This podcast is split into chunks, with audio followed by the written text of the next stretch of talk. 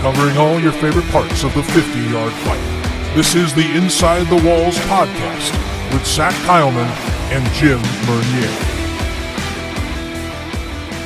Good evening, good afternoon, good morning, and welcome to another edition of Inside the Walls podcast, the final walkthrough, episode 48, entering week 8 of the National Arena League. I'm Jim Bernier. Alongside me, a partner in crime, 900 miles away in lovely Indianapolis, Zach Heilman. How you doing, man? I am enjoying myself over here in the crossroads of America. Crossroads of America. That's one it's of like the gateway. Well, gateway to West is in St. Louis, so they also call it Naptown. Well, I've never been to Indianapolis, so I guarantee a lot of naptowns being taken there. Or the third option, of course, the racing capital of the world. That's the Brickyard, yes. Mm-hmm. Yes, or the late fallen arena team of the Albany, or the Indiana Firebirds. Who bring them back. Bring them back. Yeah. If Albany can't have them, we can. Yeah. Bring it back and have a rivalry between the two teams. That's what I'm saying. Old versus new. Hey, butting heads every other week. You don't understand how many questions we get weekly from our listeners about the old AFL, about do we have any knowledge of the AFL? And it's for me, I love the old AFL. The NAL brings that passion of mine for the arena game alive. And I just look back there and go, it was so good. It was so great, but there were so many faults that overtook the product. Do I want to see the old teams come back? Yes. Do I want to see Grand Rapids? Yes. Do I want to see the New Orleans Voodoo? Yes. Do I want to see the Dallas Vigilantes? Yes. Bring all of the 47 arena football teams that they were. Problem is, it'll be multiple teams in one city. Yeah, wait a minute. That would never work. Because you'll have the Buffalo Destroyers, the Cleveland Destroyers, the Las Vegas Destroyers, the Las Vegas Outlaws. It'd be crazy. But anyways, ladies, I would just say thank you for reaching out, just asking the questions. Do we have any information? We're going to just tell you that we strictly stick with the National Arena League. We do mention the old league because without the old league, this league will not exist. These players will not be doing this game, and the commissioner of this league will not be being the commissioner of the NAL. There's a lot of connections between the two. So, no, we don't know any information. Thank you for reaching out. And thank you for reaching out on Facebook, Twitter, and Instagram. And also, you can find us at NWallsPod at those areas. But also, you can find us at one source at nationalarenaleague.com. That's right. /videos or halfway down the main page on the right side of the screen. All our videos are there. So, many ways to get a hold of us. Many ways to contact us, and as you know, a lot of our listeners out there, we know a couple of them that are very frequent in our message and our DMs. Thank you for the support. Thank you. We're near 5,500 downloads already. Yesterday's show, sorry for the difficulties of the YouTube stream, but thank you for downloading Khalid Rashad's episode. Big hit. People in Texas, thank you. Respect. Really appreciate the support in San Antonio. But thank you. If you missed it, the link's in our description, or just click back on the video right next to it, and you'll get yesterday's interview with Khalid Rashad of the San Antonio Gunslingers. Also, we're nearing 100 subscriptions. Subscribe, click the bell, builds morale. Also, while building morale, we might be giving you free tickets to the NAL game of your choosing, regular season, of course. So, we have something planned probably in the next day or tonight that we might be doing a random live stream to help this get 100 subscriptions. One of you are getting two tickets, game of your choosing, or an NAL hat, whatever will help you. Remember, like, subscribe, click the bell, builds morale. But done with all the promotions, done with all living in the past in the AFL like we always do. We got to do something unique. We usually, each and every week, ladies and gentlemen, we do a power ranking of what we think the NAL is that week. We're going to spare you guys our power rankings this week, and we're going to do something unique this time around. We're grading each team, all 6 teams, no matter what order they're in, offense, defense, and special teams, A, B, and C grade. That's how we're doing it. We're going to mention why we think, why not. We're going to do by per team so we don't jump like how we do our power rankings. And after that, we'll start previewing action of the National Arena League. We're going to start with some Saturday action. Then we're going to close out with tonight's game, the Carolina Cobras traveling to the Columbus Lions for a hypothetical pregame show here on Inside the Wall. So let's get to it, man, to the midseason report of the National Arena League, because we are officially at halfway point. So, Zach, you take the helm, who you want to start with, and let's get it going. Who we think passes or fails our grades so far midway through the season. Well, might as well talk with the newcomer of this whole scene. Let's just get into San Antonio right out of the gate, because I think they need the most evaluation as in terms of coming up from a smaller league and really having to show, you know, much grit for not only being able to play so far in this season and be competitive, but the fact they've had to go through an ownership change through halfway through the year. And, you know, they're dealing with that changeover right now and kind of getting things back up to speed with the folks over at John Wayne that now hold up the group. I would say, let's just talk on that end. So offensively, you know, that unit has been kind of getting some turnover as of late. You know, like I said, Robert Kent in now after Javon Kilgo went down with the injury earlier on in the season. We've seen some new additions as of last week. You know, Phil Barnett's in now. Gone is Marcel Brooks, for example, is one of those units that one of those key cogs that was in there earlier in the year. You know, Khalid Rashad's shown up throughout the season, as we've even talked about, you know, Turf Talk yesterday. Played solid on basically all three ends of the equation in terms of the phases of the game. You know, excellent kick returning and, of course, the offense. For the Gunslingers, offensively, I'm going to give them right now, I don't know, I'm going to give them a B-, just because recently they've come back and swung it upward. I think they are finding their stride. Still one too many turnovers for my liking, honestly. Still trying to find, I think, some consistency every now and then. Last week was a really good step for them. They did seem to find some sort of offensive identity, and at least connections that were working. And I think when you have, like, for example, Barnett being back in, that helps, you know, take away some looks that Khalid Rashad could have from the defense where they're ganging up on him. You know, obviously we have to talk about Johnson as well, who also did a great job too. Another addition that came in recently. So they got B-. Defensively, I'm going to say at best, I'm going to give them a C- at best. Maybe really should be more like a D+. It's still, this is a unit that honestly have been too many lapses right now. A lot of broken plays this year for them. Early on, they were playing a lot closer, but I think it's also because their competition was not at the level that they are now. Orlando was still figuring things out. Columbus has been, unfortunately, Columbus in terms of offense, they'll get a low grade, as you can tell what I'm saying. And they squeaked one away, but against the big boys, like, say, you know, Jacksonville, Carolina, they aren't right now. They haven't been able to keep up. So I'm going to say, just to be safe, honestly, and I hate to say it, D+. I feel like C- almost is a little too generous. They got some things to work out, but that's just my opinion. Special teams, when kick returns have been coming, Khalid Rashad's one of the best in the game. Kicking, Drew Pearson did stabilize that spot last week. Still was a little off on one or two extra points, but you know what? I think the kick return element that they have brings them up to at least a B+. I'll give it that, because if they have Khalid getting some returns, if those kicks go short, field position has been awesome for them. I'll give it a B+. A little favorite right there. Not too bad. You know, I think, like I said, defensively, a lot of their issues come just they have not been able to keep good communication or at least assignments well in the secondary. So that's a big issue. They just got to clean that up, really, for the most part. Offensively, though, they're going in the right direction. So upward mostly, you know. Well, I want to start with the highest grade on them for me, and that is the offense side of the ball.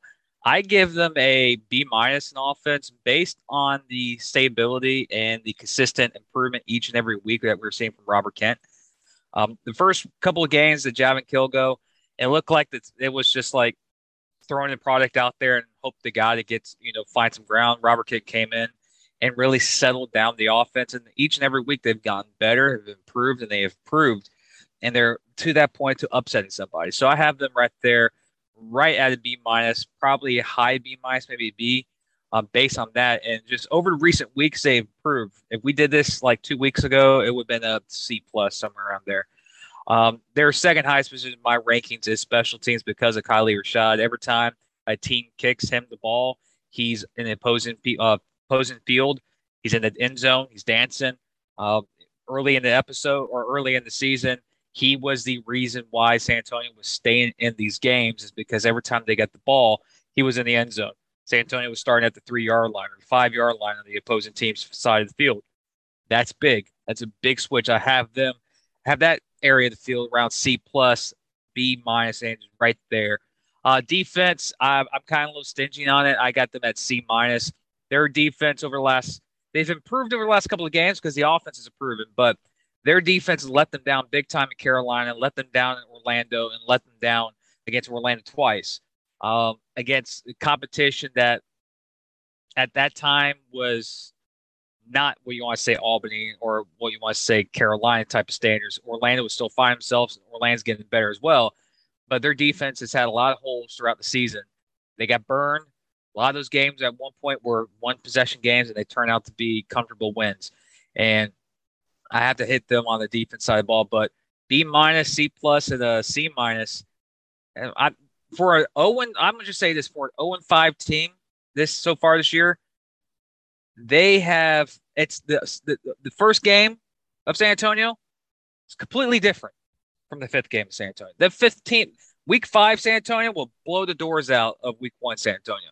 So they're getting better. They're improving. Fortunately, this is a 6-team league, and you play everybody multiple times. So there's a lot of stumbling blocks there on the path to getting the first win. So hopefully this week, we'll talk about that game later, they get it. So let's go to a team above them or whatever. Above them is really no team. Albany's above them, and if you look on the map. Let's head to the state of Florida, by the way, and let's talk about the Orlando Predators. Overall season grades for me. I'm going to get the main go hard in this. Their offense is the best on the team, in my opinion. I give their offense an A. Here's the reason why. Over the last couple of weeks, Javon Kilgo, Larry Beavers, and Lonnie Outlaw, Alfred, Maxwell, Joshua Jenkins when he had a chance to play offense, Brandon Fuentes when he had a chance to play offense. Their offense is getting better, and it's lethal now. Every time that he gets the ball, Rakeem Cato gets the ball, Orlando scored. And he's confident. He took the advice of the great announcer / NAL coverage guy. His name's Zach Coleman. Told him, you know what, Cato, you need to calm down. Start reading the defense better.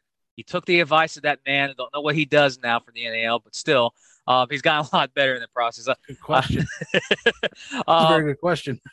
Cato's done a very good job, and I think Higgins finally realized what his offense is in Orlando. A little bit more of a mobile set of a offense, get him out of the pocket, roll out of the pocket, not being too much of a scrambler. But there are situations where he scrambles, and Cato has, lift that team up. Some questions about this week. We'll get to it later about Cato.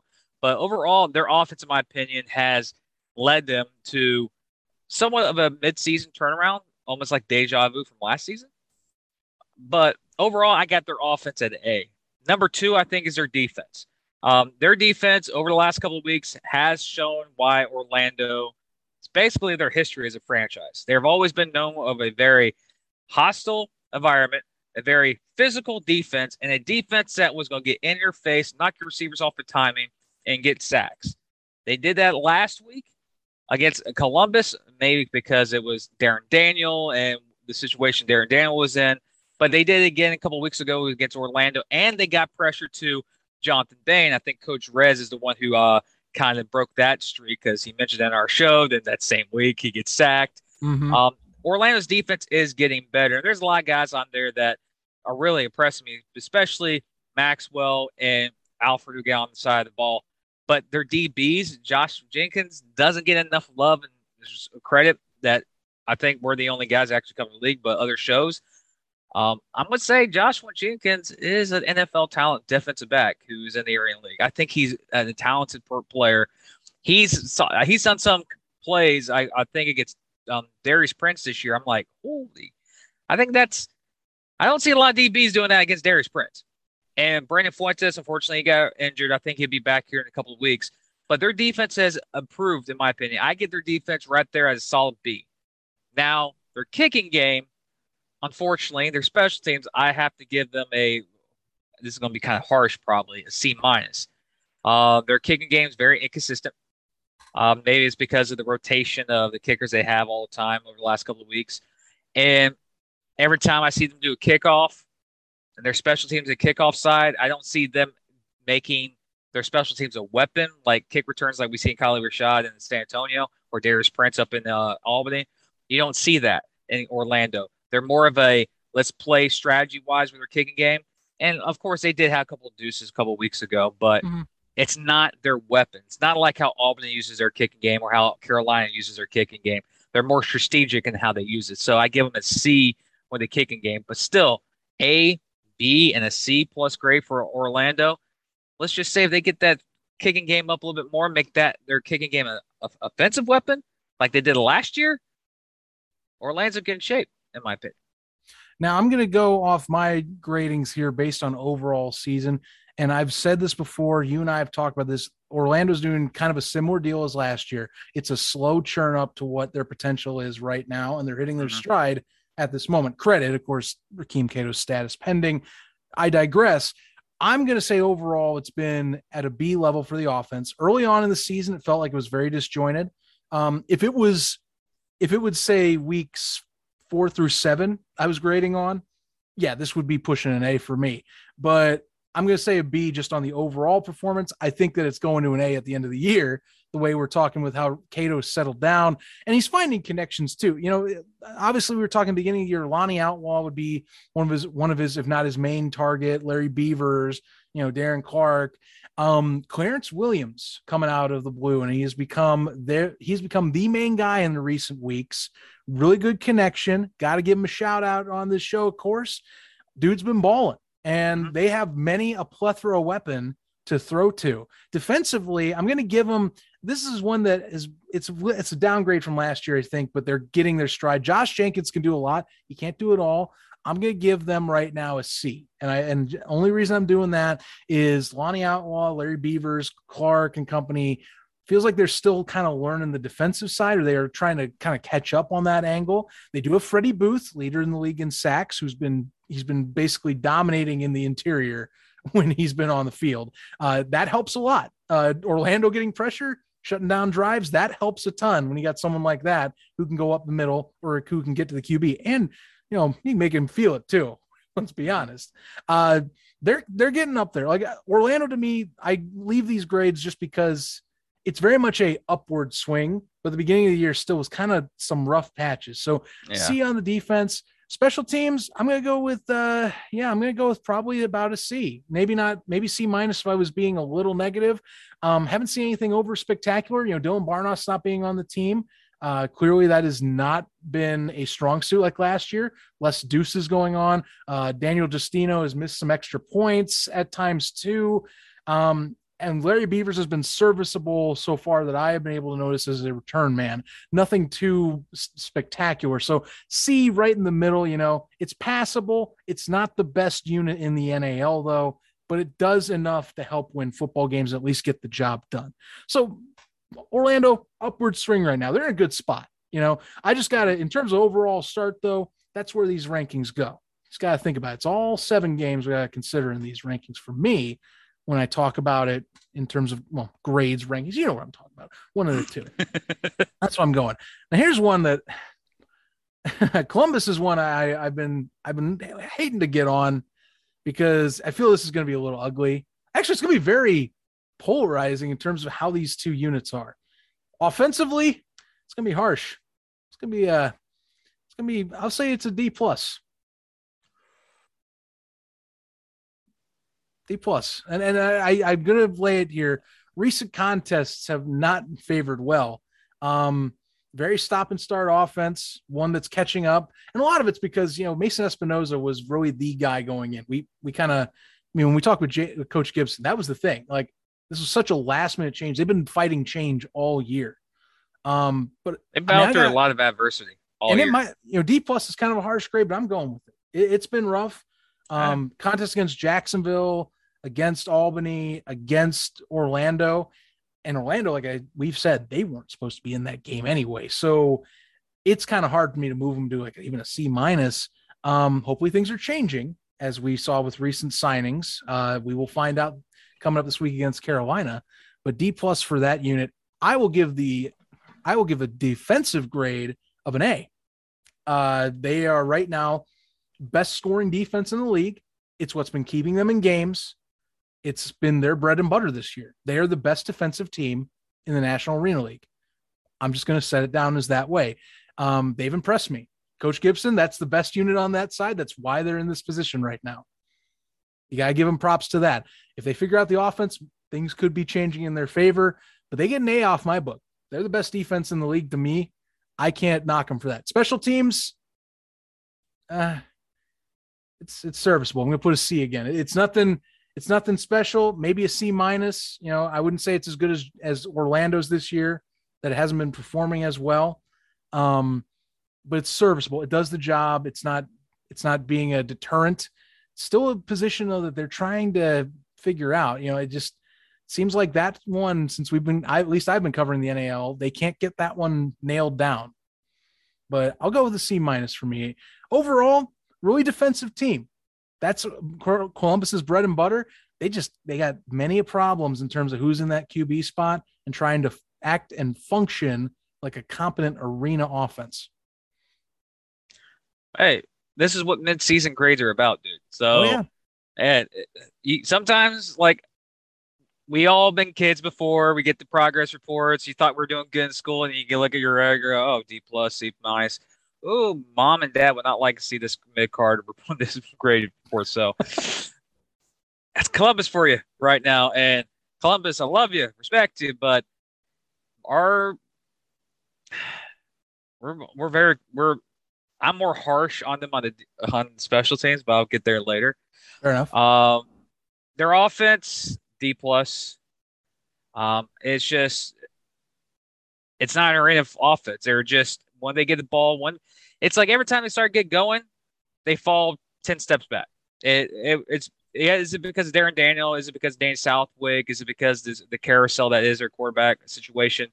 It's also their receivers, like Desmond Reese, not catching open touchdowns. Javon Fortson caring about just himself sometimes, which is Javon Fortson. If you watch his league throughout his career, that's him. Or again, you have receivers don't catch. You have offensive drives that get killed by penalties. It's just, you look at the Columbus offense. There's so many things that pop up throughout the first couple of weeks. You're going, man, it's just like they couldn't get anything going since the news of Mason dropped. Right. Defense, that's in the league. I still believe the same as you. It's really good. I mean, it keeps them in games. Yeah, you know? That defense has kept them in games. Yes, the downside is that the offense is not performing. Those same players I just nagged at are legit people that keep these games intact. Fortson's a beast as a defensive back. Desmond Reese does the same thing when he gets in the game. If Hall, again. But defense, yes, high-score defense. If your defense is the high-scoring defense in the league and it's technically your offense too, you're in the bad shape. That offense just does not help Columbus so far this year. Hopefully, with the situation that's changed with the signings this week, we might see some improvement, or we might see a different way Columbus plays their ball. Special teams, D. Their kicking game has been non-existent.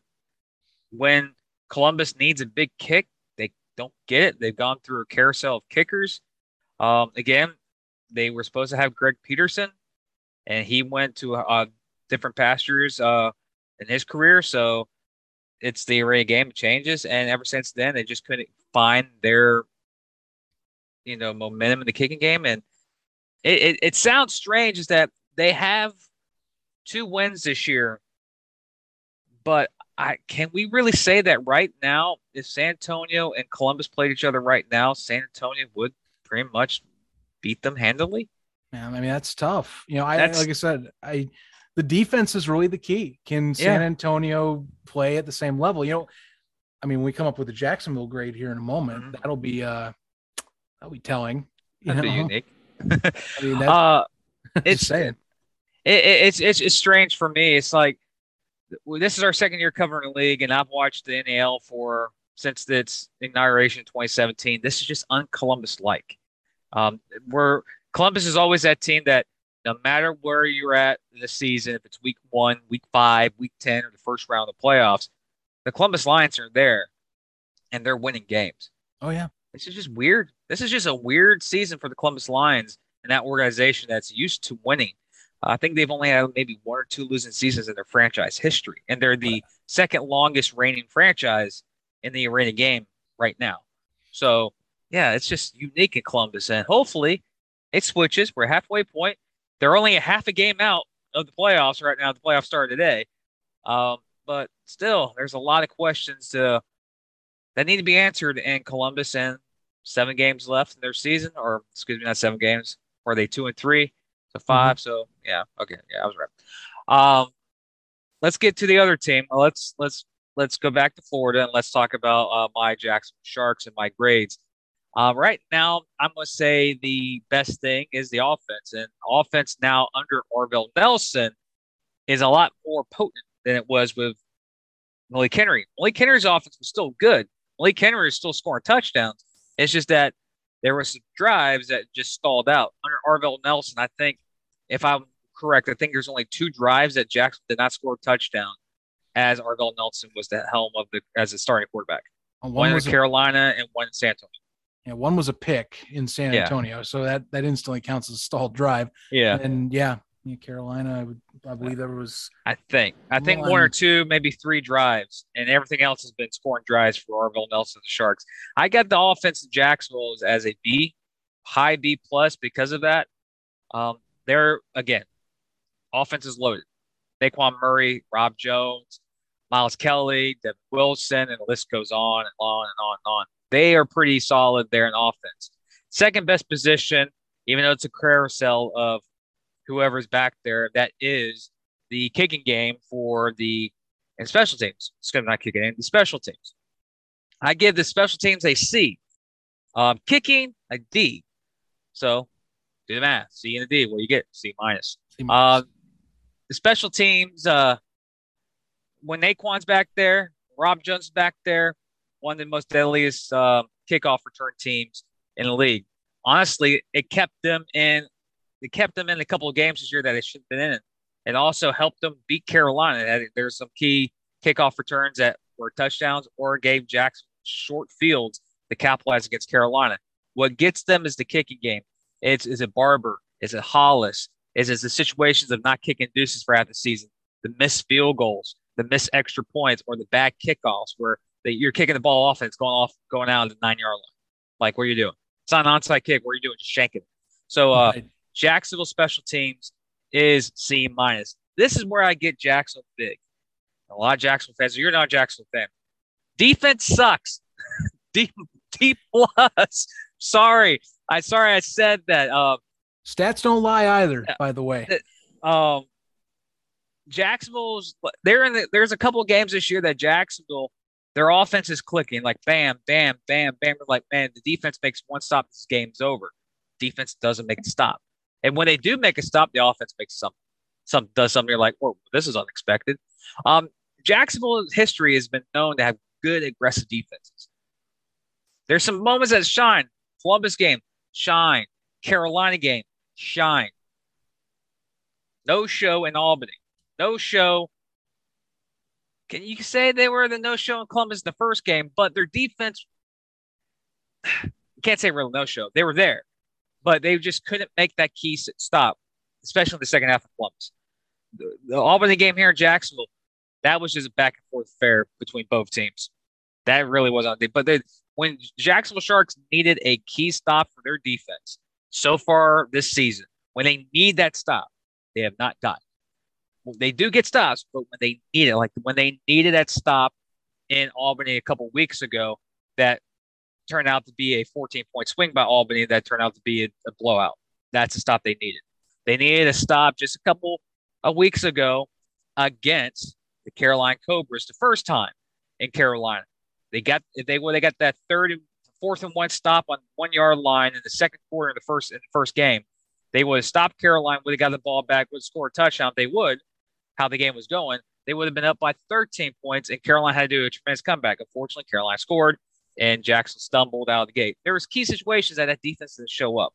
That's what I'm talking about. It's a D+, but there are situations so far this season where they did show up and were man up. The Albany game in Jacksonville, Albany game in Jacksonville, the second game in Carolina, and the first game here in against Columbus Lions. There are games that they showed up. Last week against San Antonio, anybody can score on Jackson. Even San Antonio did, nonstop. It was back and forth, back and forth, back and forth. A traditional AFL game or NAL game, whatever you want to say. They needed a key stop. Never got it. They needed Arvell to Superman his way to a to victory for the Jacksonville Sharks. So yeah, that's how I am with the offense there this year. B+ for the offense, C- for special teams, and D+ for the defense at the moment. And maybe I'm a little more harsher because I'm a fan of the team.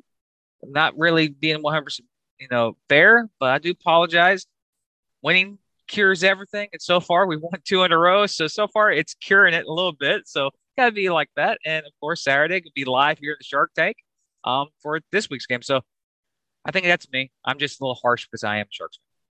Well, I mean, I don't think you're not being too harsh. I will be a little generous because the defense is the weakest link of the Sharks. It's statistically, you can go right off the bat. They have been, for the most part, I won't say open door policy, but pretty damn close to it in terms of touchdowns being just commonality for opposing offenses. 376 points allowed for this team. Now, credit, that's a 10-point differential in between, because the Sharks also have the second best offense in terms of scoring, and they're also one of the best offenses in the league. So really, this is a tale of just two completely different sections of the ball. The Sharks, for me, they get a C-, and the only reason why, they have made crucial stops for wins. Again, remember Carolina, that game doesn't flip unless you have that first drive stalled down near the goal line in the beginning of that second half. Carolina wins that game if they get a score. That's my honest opinion. So crucial stops don't deserve D+. They deserve just above, just at around serviceable level. C- though, but it's pretty pushing. That is their weakest link. It's about out sprinting the Sharks, really, or catching them on a bad night. So other than that, B+ offensively, even with Malik Henry leading off the season and now with Arvell doing what he's doing, they've been in almost every game. The only game that they haven't been within a score, really, was that second meeting in Albany, where they had to go have a delayed flight and the Empire just socked them. That's all she wrote. Otherwise, every game this year, they have been in it to win it. And it's because that offense helps keep them in these games. If the defense can't get a stop, somebody's either chucking it up or someone's making a play from the receiving side of the ball, as you're mentioning. Naquan Murray, Rob Jones, Devin Wilson, you name them, they got targets. Whoever's throwing to them's helping. And Arvell Nelson being able to do it both intermediately in the short game and deep downfield, and he's got the legs. Offensively, they're hitting their stride right now. They got a B+ right now. It's going to be pushing an A if it keeps going the way it is during the year. Special teams, definitely lacking. I know that Brandon Bear's not there anymore. Barber isn't currently there. Mike Hollis just got released. So I know they're kind of working through a few things right now. Barber was injured. That was what the understanding was. I'm not saying he's released. Nonetheless, a little to be desired. Although part of the kicking game did help them beat Carolina, one of their most important wins of the season, things to help turn around their record. So I got to give them a C. Manageable. It's done enough, still could do more. It has lost him a game. Credit, some of it has been talked about, certain elements that might have affected a certain kicking thing. I won't go beyond that. All I can tell you is that, it's done enough recently to kind of push it back to the middle. Otherwise, it was trending downwards into like what I would call maybe C- D+ territory. I can't say anyone in the league has got an F ranking. I just can't. It's arena. You get scored on, but it's more of a, if you got blowouts, that's when I put F, but there's been competitive games. Nonetheless, Sharks offensive heavy. They out sprint you. That's their bread and butter. They want to make sure that you don't catch up. You make a mistake too late, I'm already halfway down the track. Catch you later. I'll be at the finish line when you meet me there. So that's the whole strategy of them. Albany, kind of a similar deal, though. slight gains defensively this season is what I got to say. Last year's Albany Empire, you could argue, was kind of like the Sharks right now, where it's like, we're just going to outgun you. This year, it's been a little more steady going. They've gotten some better progress on the defensive side of the ball. Of course, they added Kenny Veal, part of the reason why the Sharks aren't doing so hot, and they're playing the whole we're running away from you game, is that Albany's picked up Kenny Veal. Obviously, Kenneth Magruder came back. Credit, he'll be suspended 2 games. Key signing, got Marvin Ross this year. They got a lot of weapons. And honestly, some of the Iron Man elements, like Darius Prince, Dwayne Hollis being there too. Their defense, it's done some. I'm going to give them a B-. Some of the game, the 2 games I'm going to put in question, couldn't slow down Carolina. That's a big one. You know, I think that no team, of course, has been really able to enough, sans maybe Jackson, of course, Jacksonville, but weren't able to slow down Carolina in key moments. Both of the contests against them, Carolina was able to get an extra possession ahead, which kind of led into them playing catch up the whole time. So I got to give them B- there. Offensively, B. I'm going to put a B. And I only say this because sometimes it gets a little too heavy on Darius Prince. Needs to be a little more diverse. I know Dwayne Hollis has made some nice catches. You got Wade that was just recently signed. He's been making some impact, of course. Aaron Washka, they signed him on too, but they don't diversify it enough. It's still a little too heavy on one side. And in recent weeks, Sam Castronova has gotten a little flustered at times. You can look back to Columbus's game in particular, and how that game against Carolina ended last week definitely said a little bit about their offense and trying to, you know, slow the process down and find different targets. They get a B. Special teams wise, it's been an A. When Orozco's in, it's been an A to me. He was leading in deuces for the year, arguably the most accurate kicker in the NAL besides TC Stevens. Clearly he's out, so that grade might change depending on who they sign, but it's been an A though so far this year. Great unit. Probably, I mean, honestly, you, like I said, if Roscoe's healthy, you could argue the best one. But right now, Albany is the team that it definitely, there's reasons it's at the top. It's number 2, but clearly the number 1 option has a little bit more to offer. Yeah, I agree with that. I want to do mine pretty quickly for Albany because you really jumped everything that I was about to say. I don't want to add on to it. Offense, I'm going to give them a simple B+. I love how Castronova has changed his game from last season to now. His mobility, his time in the pocket, he's kept Albany in some games and has led them to big wins. His scramblability in Jacksonville, from week 2, is the reason why they survived in Jacksonville. They were going to lose that game against the Sharks, but there's things that happen. He did have a great start. Big game in Jacksonville. Big game in Orlando. Kind of regressed against Carolina last week, kind of regressed a little bit the week prior, or a couple of weeks ago in Columbus.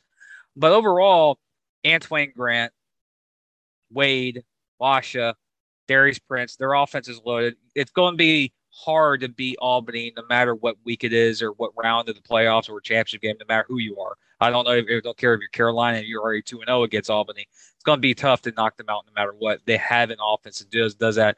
And I think that's just the mentality from Coach Manasse and how he puts his teams in games. Defense, I'm going to give them a B, a little lower grade than the offense. They have great talent. One thing I've noticed over the last couple of weeks is their DBs, Darius Prince, Antoine Grant, when they do play DB, they don't go 100% some of the times, but that usually happens because you're playing all the time, and they get burned. But Darius Prince has made some great plays over the last first half of the season, where he's picked off like one game. He had like 5 touchdowns and 3 interceptions. Like the game that was Darius Prince's game, so he has those moments. Already an Iron Man this year, you know. Yeah. The kicking, B+. Marco Roscoe is the best kicker in the game when he's healthy, and Albany is one of the only teams that uses their kicking game as a weapon, and also their kick returning is pretty decent. I don't think it's as explosive as San Antonio, Jacksonville, or possibly Carolina, but their kicking game has been there all season, and it's still going to be there. And knowing Manasse and knowing that ownership group, they're going to find themselves a kicker to come in here and help them keep that explosive special teams for them. So for the Albany Empire, 6 weeks into the season for you guys, 4-2 record. B plus, you're above average in my opinion. And right now, big week. Just keep doing what you're doing, and you'll be one of the four teams remaining come August. So now let's go to the last team, the Carolina Cobras. And I know a lot of us as kids, we had some of those guys who look at the report cards and go, oh, D plus, I got 6 weeks to get this to passing grade. I may get my credits. And there's these smarties out there that were all Bs or all As. Well, here's a shocker. Carolina is my team, the only team in the league that has all A's. Their offense is the A because of Jonathan Bain. Still today, from the stats, I've already got a B from DMs from people and other players, and I think Bain actually reached out and said, thank you for the respect, but it's all about the team game, as what players do. I think Bain right now is still the clear favorite MVP of the league. He did it again against Albany. Albany could not stop him, and he was on fire. But also, you got to give credit to receivers, Lance Evans, James Summers, Kendrick Ings, DJ Myers. These guys are lethal. You look at this off. Oh, forgot about Zach Brown, the old man in the back of the field. Yeah. And you got Ziegler in offensive line. You look at the stats. I think Carolina's only given up 5 sacks this whole season. That's the best in the league. Bain's not on the ground. If he's in the pocket, he's tearing you up. And the receivers are there. There was a couple plays last week in Albany. You're like, why is he throwing that ball? Well, it's Jonathan Bain, and he's maybe one of the only quarterbacks in the league that can put that ball in that spot to a James Summers or a Kendrick Ings. Their offense is lethal. It's choose your weapon to stop. Who do you want to slow down? If you slow down DJ, Ings is going to tear you up. You slow down Ings, Summers is going to tear you up. You're going to slow down him, Lance is going up. Oh, look, DJ's going on fire again. They have so many weapons, and they're the most consistent team so far this season. They get an A to me. Defense, I'm giving them an A again. Their defense has, in a couple of games this year, has obliterated their opponents. They have obliterated Orlando twice, or not they beat them twice, but first game in Carolina just manhandled them. Manhandled San Antonio. Manhandled Jacksonville in the second half in their first meeting. And occasionally, in the two games against Albany, they manhandled Albany's offense in the second half. They may not look like in the beginning, but as the game progresses, their defense just slows down their opponents, and that's why they pounce on you. Last week's game, even though Albany was still in the game, it was just that possession battle. Carolina knew they had in the bag, and they were playing more physical, and that's one thing, and the reason why I got them at A is because they're one of the most physical defenses in the league. They are this year's New Jersey / Columbus Lions from last year. That is the Carolina Cobras defense. Coach Rez said in the preseason, I'm going to get the best guys to fit the Iron Man game, no matter what status they are, and I'm going to show it to you guys. He's done it so far this season. He's had one hiccup against Jacksonville. The other A is special teams. They have a kicker that kicks deuces, and TC Stevens, who is lethal with kicking. As the seasons progress, you know that how the kicking games went from being strategic of how to keep the ball out of the end zone or right before the end zone, so the opposing team has a different position of the ball. Now, a lot of deuces were dropping earlier. Now deuces are becoming more weapons for these organizations.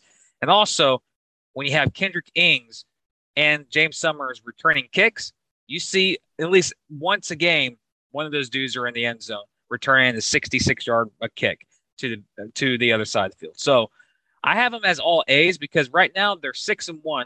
They're the best team in the league. They had one hiccup, and they just took the defending champions 2 games, pretty much pulled away from them in the second halves of both games, and pretty much solidified themselves like we're the big dogs this year, and you may have to go through Greensboro to win the championship. And right now, if the playoffs start today, the road to the NAL championship is in Greensboro, and if I was a betting man, Carolina would be most likely winning the championship if today was the championship game prediction. So all A's on my midseason report card for the Carolina Cobras. Well, give them an A on offense for sure. Simple fact, they have a plethora of people that can contribute. Jonathan Bain is right now the best quarterback in the National Arena League, and he has the most diverse cast of weapons in the National Arena League. We're talking folks that generally are more defensive-minded, too. Last week, Joe Powell contributed as well. We had Evans go down, so we had to have other folks step up. You know, you can go to DJ Myers, you can go to James Summers, you can go to Kendrick Ings. They have a plethora of people they can go to at their disposal, and he knows how to distribute the ball. It makes it a living hell for defenses to cover the Carolina Cobras when you have anyone at any time that can catch a touchdown or can catch an open field pass and get that first down. It is a deadly offense. It is an A. It is an A+ simply because they aren't undefeated. If they were undefeated right now, it's an A+ offense. You know, one possession against Jacksonville could have changed that grade. I'm just being honest. Otherwise, beyond that, that's the only A I give. And that doesn't mean it's bad. The rest are B+. And here's why.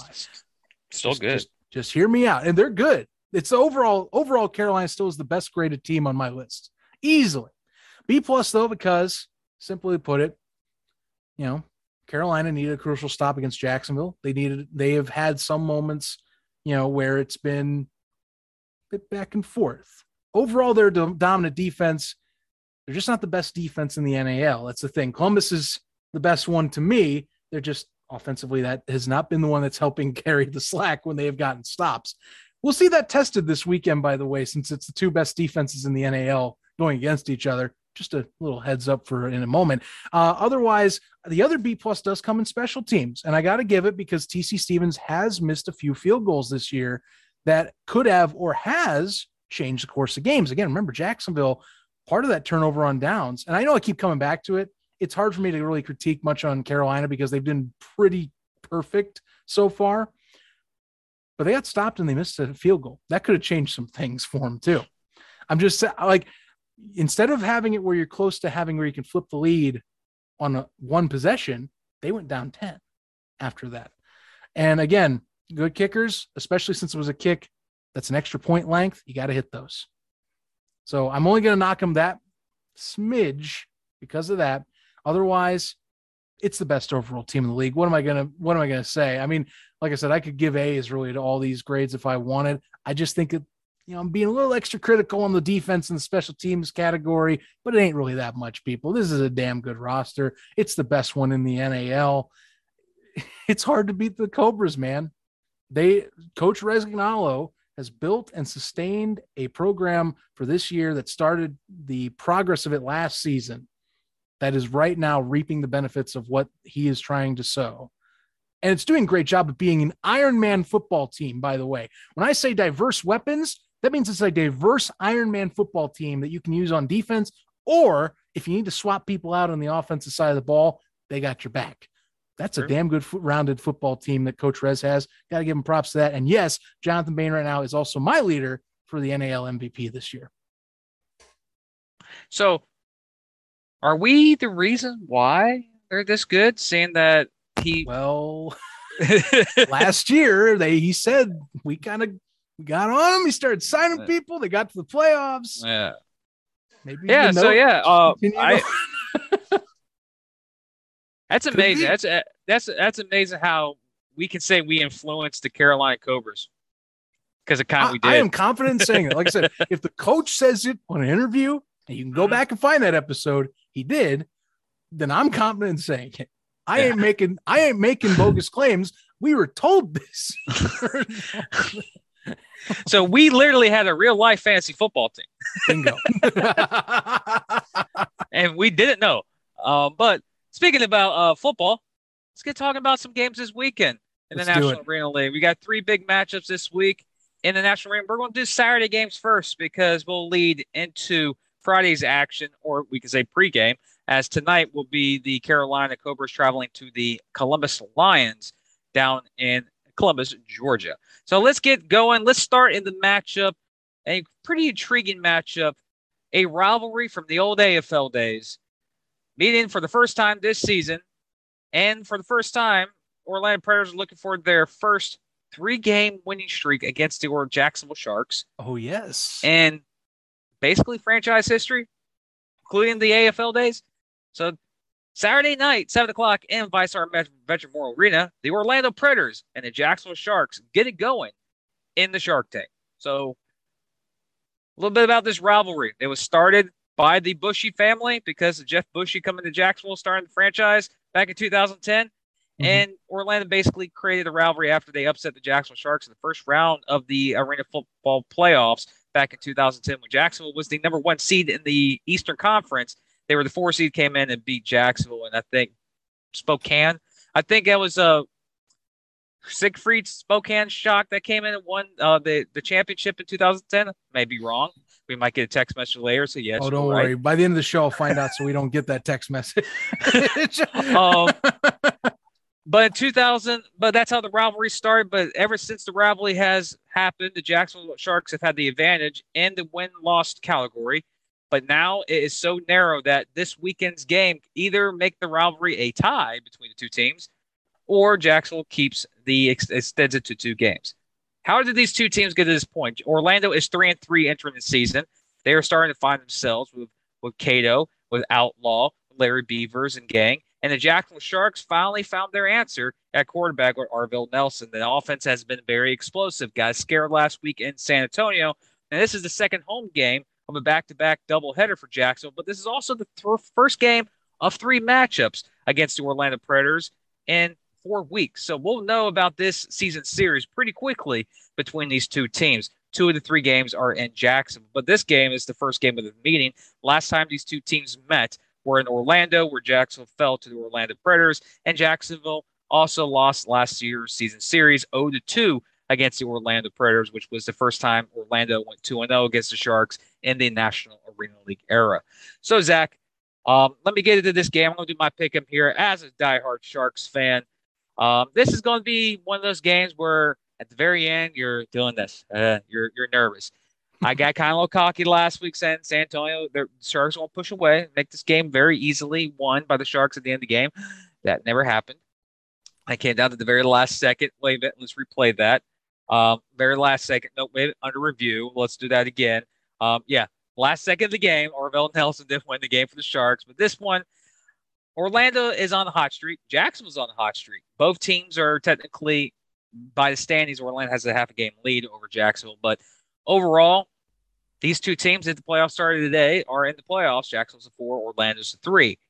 But in this rivalry, it's going to be key, like we mentioned before a couple weeks ago, that whoever wins this series between these two teams most likely is that 3rd or 4th team in the postseason because how crucial the season is progressing as we see now. That's right. We thought Columbus would be one of those guaranteed teams in with Albany and Carolina, but it's not. Now it's more of a cluster of the bottom 4.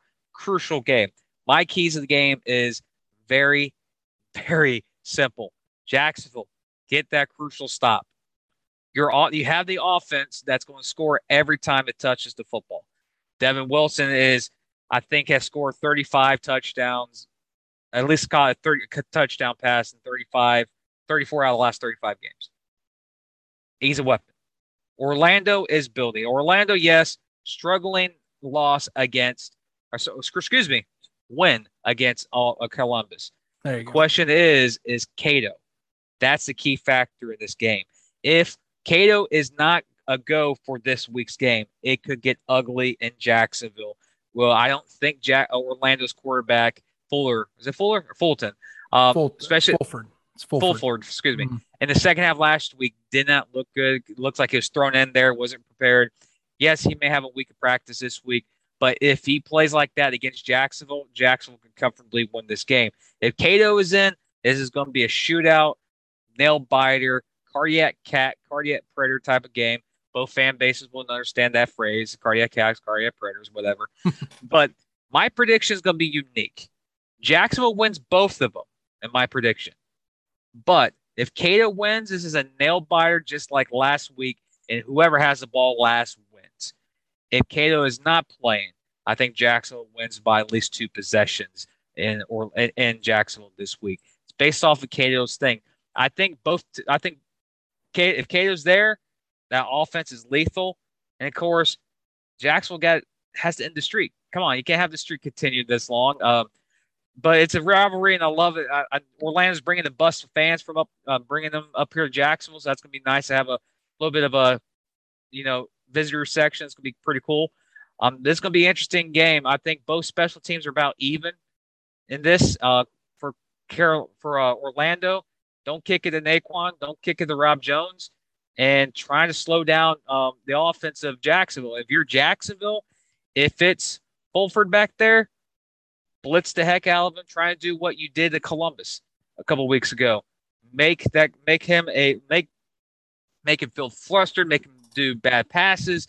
Get him out of sync. If it's Cato there, try and keep him in the pocket because he will try to be mobile and try to spread out and get guys deep downfield. And they do have receivers that can burn you if you do not pay attention. If you take them lightly like you did last year, Orlando will come into the Shark Tank and knock off the Sharks. But my prediction, I think the Jacksonville Sharks survive again against the Orlando Predators and get back to 500 for the first time in the 2022 season.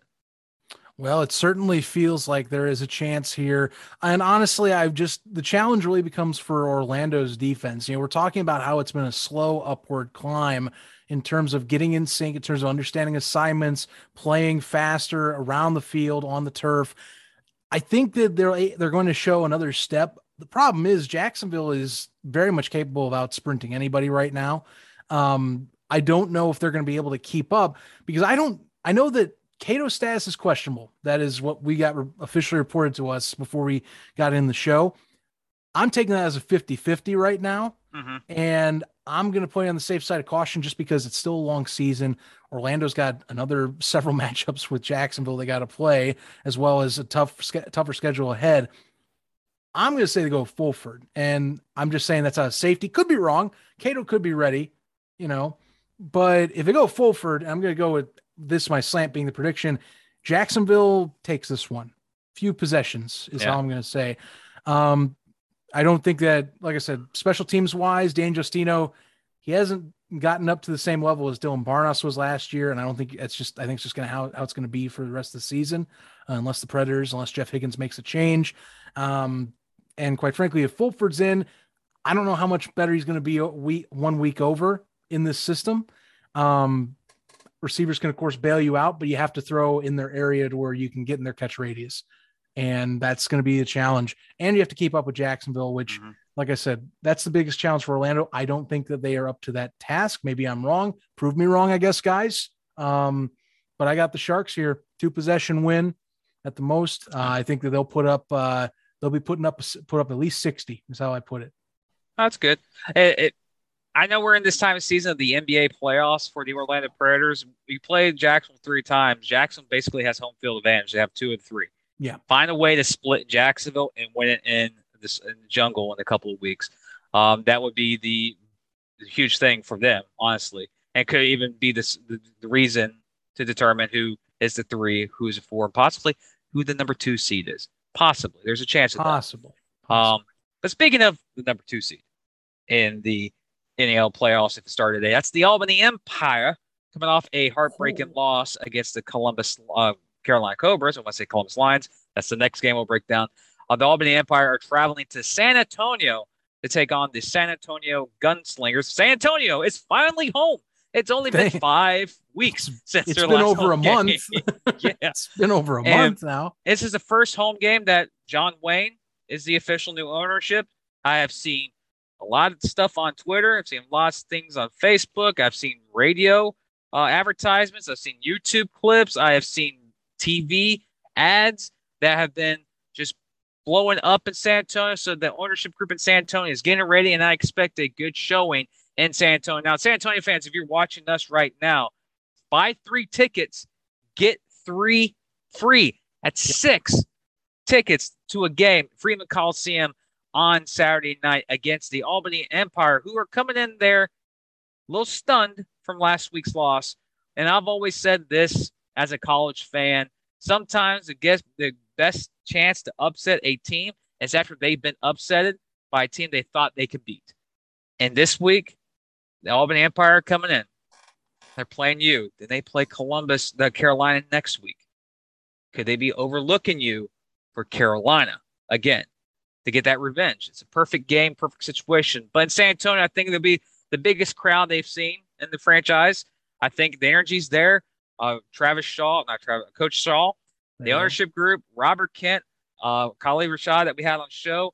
Very positive vibes we're getting to San Antonio. And for me, I'm going to have to say this. I'm I'm not going to be attacking this organization. You can hate me. You can do whatever you want. Like what Lee Corso says on College Game Day, not so fast, my friend. San Antonio gets their first win of the 2022 season. San Antonio gets their first win. I think the travel to San Antonio gets Albany because, you just got this hard loss to Carolina. You're going to come down here to a team that's getting better. I've seen San Antonio the last couple of weeks just getting better and better and better. They get that one stop that they need. They pull off the upset against San Antonio because against Albany, because I think Albany is looking forward to Carolina again to get the revenge, but they overlook San Antonio because they look at the record and go, "Oh, this is an 0-5 team." San Antonio pulls off the upset, knocks off Albany, and makes the top 4 positions get more wide open for some craziness later this month or later in the month of July. So yes, guns up. Maybe it's because we got Khalid Rashad on the show a lot yesterday, and I got feeling more vibe and the connections we got in San Antonio. I feel the positive energy. All the hate that I've given San Antonio for the last 6-7 weeks, I feel good about them now. I really do. You know what? Sometimes you got to pull the trigger. You pulled the trigger against Carolina a couple weeks ago, and you know what? Unfortunately, it affected you. So I'm doing it again. I'm doing it. If San Antonio pulls off the upset, I'm buying a San Antonio Gunslinger shirt. I did buy an Albany shirt, ladies and gentlemen. It's on its way here. Should be in next week's show. I'll be having it. So I won't buy any other Albany gear. But matter of fact, win or lose, I will be getting some San Antonio gear. So guns up. Gunslingers pull off the upset. It's going to be hard fought. Come down to the very end. And I think it's going to be a Khalid Rashad either kickoff return or a touchdown. That's a determining factor. I just have good vibes from San Antonio. They have to win one, so why not give it all the vibes now? Give it the win to San Antonio. Guns up, bang bang. I mean, I think they're going to get one. I just don't think it's going to be this. That's come on. I know they're at home. I was hyping it up, man. I know you were. I know. Come you on. Were. I know you were. I'm hanging myself out to dry then. But look, Albany just added Marvin Ross on the other side. Albany Agreed. Has more defensive weapons this year to go after it. I know the travel. They've had some issues with getting there. Columbus, of course, they said that affected them going over there. The defense on San Antonio's side, I just don't see enough on that unit to slow down the Empire, And maybe I'm wrong. It does take one pick. It takes one possession to flip it. But right now, I got to play at Empire. So, I could be wrong. Like I said, I could be buying a Gunslingers t-shirt by the end of the day. Again? Oh, yeah. I bought a Carolina t-shirt, I'm waiting for our friends over at the Cobras to ship it. Still just saying, waiting for a blackout shirt. Should be coming Rob hopefully Storm. Sometime. Rob. Cell phones are not like this anymore. Sorry. Right. Hello? Well, I'm just feeling the vibe, man. That's all. It's like you made a crazy upset pick last couple weeks ago. They put up 67, and they were one or two more gutsy plays possibly away from walking out of the Shark Tank with a win. They have the capability of putting up the points. My thing is with a defensive unit that can put more pressure on them, one that I'm sorry is not Jacksonville's as well. Agreed. Because we played the two worst defenses in the league played each other last week. It was going to be possibly a score fest if everything went right. That's my problem, because if you start getting a possession or two that flips the other way, and if San Antonio can't step up to the plate, which Khalid has mentioned, that's one thing they have been trying to improve as much as they can recently. That's what's going to be the worry that gets out of hand. I got Albany in this. They're going to get a win for sure. They will get their first win of the season before the season's over. I guarantee it. I just don't think it's here. That's just me. All right. Well, sometimes we make crazy picks. Sometimes we don't. Like I made a crazy pick last year in our NFL pick-em, and I got it. I picked Jacksonville to beat Buffalo. I'm ready to be so wrong, Jim. I'm ready to be thrown under the bus for my poor picks on social. You know what? RC, Leo, Phil, the guys at the Smoking Guns podcast, San Antonio wins, I want a shipment of breakfast tacos. That's a requirement to keep me as your fans. Well, God bless Phil, because on our Discord, he's been picking them every week. So, like, you know, that's a loyal fan, true passionate fan. I love it. I love it. Yeah, he got at me a couple weeks ago when I picked Cobras over the Sharks. He goes, "Well, you're not a real fan." I'm like, "No, I'm being a realist. I'm being an analyst. Yeah, that's what I'm being doing. Alien." Sorry. Let's get, ladies and gentlemen, now wrap up the show. Pre-game, baby. Coming up next is the Cobras and Lions in the jungle. Kind of. Is it really the jungle? Columbus fans, let us know. Is it the jungle? Or is Orlando the real jungle? Anyways, I'm only doing that to try and spice up the rivalry between those two teams, if there is one. So it's a big matchup in Columbus, ladies and gentlemen. The number one team in the league, the Carolina Cobras, go to the Columbus Lions, taking on a struggling team who's made some interesting signings this week to try and boost up their offensive side of the ball. Columbus is in unfamiliar territory, and they sit right now in the standings at 2-4. No, 2-3. Excuse me. There you go. Here's a question. Unique question.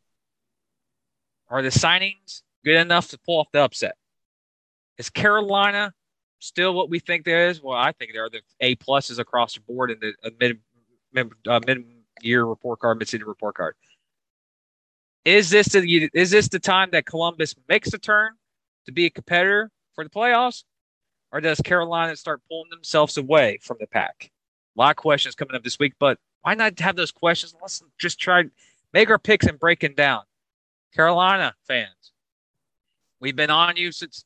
I've gotten messages from Coach Rez. I have gotten messages from Rob Storm. I've gotten messages from Jacksonville Shark fans and ownership group saying, you're very high on Carolina. Why? Well, the best quarterback in the league plays for them. And basically, when I look at the Carolina Cobras, I was joking with a couple of colleagues of mine. I think you were with us when I was talking about this.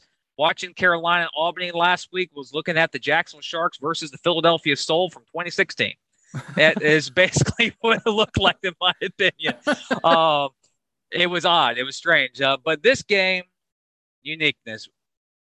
Columbus has new guys coming in, new signings. No Gibson and how he develops a team. That defense he has will keep them in this game. They were in the Albany game that they had no business of being in. They were in the Orlando game that had no business of being in. They were blown out by Jacksonville a couple of weeks ago. It happens. And they had two wins, ugly wins, to start the season. Carolina is not Albany. Carolina is not Jacksonville. Carolina is not Orlando or San Antonio. They have an offense that you don't stop them, they're going to score every time they touch the football. They have a kicker that can hit deuces. They have kick returners that are going to score on you anywhere on the field. This is going to be a unique game. In my opinion, Carolina wins this game. And again, somehow, some way, Columbus's defense keeps them in this game that they have no business of being in. Carolina does get the win. It's going to be an ugly win by the Carolina Cobras. And the reason why is because Jamar Fortson, Desmond Reese, Hall, and the new guy quarterback, Miles, comes in and finally gets Columbus back to the right path. May not happen this week, but if I just don't see a team going into Columbus and blowing out Columbus in that building. I just don't see it, even though it's Carolina. Carolina finds a way to win the game. It's going to be ugly, but I see them touching the 60s. And it might be a game that you think, scoreboard doesn't really show how close this game was. I got the Carolina Cobras win this game, 61-51 in the Lions Den / the jungle tonight here on YouTube. Well, tonight the Cobras are going to go visit the jungle, and honestly, they're going to leave with a victory in the jungle is how I'm going to put it. Tommy Neely, as much as I know, we've been having folks saying Miles. I mean Tommy Neely. Why I say Miles Kelly? Because he was from, he's from Miles College. That's why. Miles College. That's where I got. Sorry. Nonetheless, Tommy Neely, he's coming in. I've heard he looks sharp. Credit. It's a weekend. Maybe I'm wrong, but it's a weekend into this offense that you're going to be getting into. You have Danny Southwick. We don't know specifically who's going to be fully thrown in there. I'm going to go with Tommy, considering they just signed him off the street and they released Darren Daniel. Could be wrong. We'll find out. If it's either one, though, I'm just saying that's one. That's either 1 week you got for a quarterback, or you got one that's in Southwick that's coming off injury, that's been battered. They had a few. They had a signing or two to help with improve the offensive line. I'm not sure if that's enough, quite frankly. Defensively, they're gonna get. I think Jonathan Bain a little flustered at times. I think they might get back to him. I think they're going to cause some havoc. It's not going to be enough, though. This offense needs a little more time to cook, to get adjusted. They do have, of course, the home field advantage on their side. That's fine. But pre-tick sales look good. They do look really good. It looks like it's going to be a packed house, and it really should. If you're playing the best team in the league, it really should be in there if you want to have a chance. And I mean, they also signed in Maurice Saget. That's another added fire piece to the puzzle. That's firepower. That is an Arena Bowl winning corner. You're going to be playing receiver DB as listed on the website. I just don't think they have enough. If Tommy impresses me, we'll be talking completely different in Wednesday Rewind. If they win, obviously we're talking way different in Wednesday Rewind. I don't see it though. Cobras go to 7-1. Columbus, extra week to get their new QB up to speed. Well, it's going to be a unique matchup because we try not to look ahead. That's not the football mentality. You want to go 1-0 each week, but next week you got the rivalry again between the Sharks. Game 3, the determining series game. Who wins the season series. So that's right. That could be another week for Tommy to get his feet in the mold in Columbus, and for a Jacksonville team that could be coming off a win again, a three-game winning streak, or coming off a loss to the Orlando Predators. So very unique games that are in the National Arena League. Good. Another weekend where we have action on Friday and on Saturday. They're not all at the same time. So with that, ladies and gentlemen, just want to give you a heads up. We might be doing something live during the Friday night game, like a little hangout session on YouTube. Basically, me and Zach watching the game, live reaction, talking to you, the fans, helping to give our subscribers a little boost on our channel. And, of course, join us for conversations. We'll read a chat, whatever. I might be drinking some beers. He might be drinking some beers. We might be just hanging out with you guys watching the game. But nothing too crazy. We'll figure that out maybe sometime later tomorrow or earlier today, and we'll make an announcement later. Might be just for first half or second half, whatever. We'll do something. But remember, follow us on Twitter, Facebook, Instagram. I'm not getting on TikTok. I've already said that. At InWallsPod. You can follow us on the National Arena League website at nationalarenaleague.com/videos, or just go to the main page, scroll halfway down. We're on the right side. Of course, if you want to reach us, me or Zach, DM us. We'll read it. We may not answer it, but if it's something that we can reply to, we will reach out. Of course, follow us on our Discord page. The link is in our description of NAL community. We talk about a lot of NAL stuff and some random things too. We were doing some NFL talk there recently, which is kind of unique. Still, it's a community for you fans to join in our Discord account. Of course, subscribers, get to 100 subscribers. One of you are getting 2 tickets to the NAL game of your choosing, possibly a hat of your favorite team that you choose. So with that, week 8's here, 3 games. We did our midseason grades. We're in the second half of the season. So technically, 4 weeks from now, we're in the playoff push. Yep. 8 weeks from now, it's the playoffs. 10 weeks from now is the NAL championship game in Greensboro, Albany, Jacksonville. All those questions will be answered over the next 8 weeks, and we'll be here with you for just not breaking down the action, previewing the action, breaking news, interviews, and next week, Orlando. You'll be on Turf Talk. Stick around next week. We'll have a guy from the Orlando Predators join us next week for a Turf Talk. So with that, we can't leave without one thing. I told you I would find who won that 2010 Arena Bowl, who coached for the Spokane Shock. It was Rob Keefe. Also, don't be a jack out of the box, okay? Just saying. Apparently, I was because it was Chris Diffrick. Hey, Chris, you know what? He had some good teams too in AF2. Just wasn't with the AF1 team. That was Rob Keefe's doing.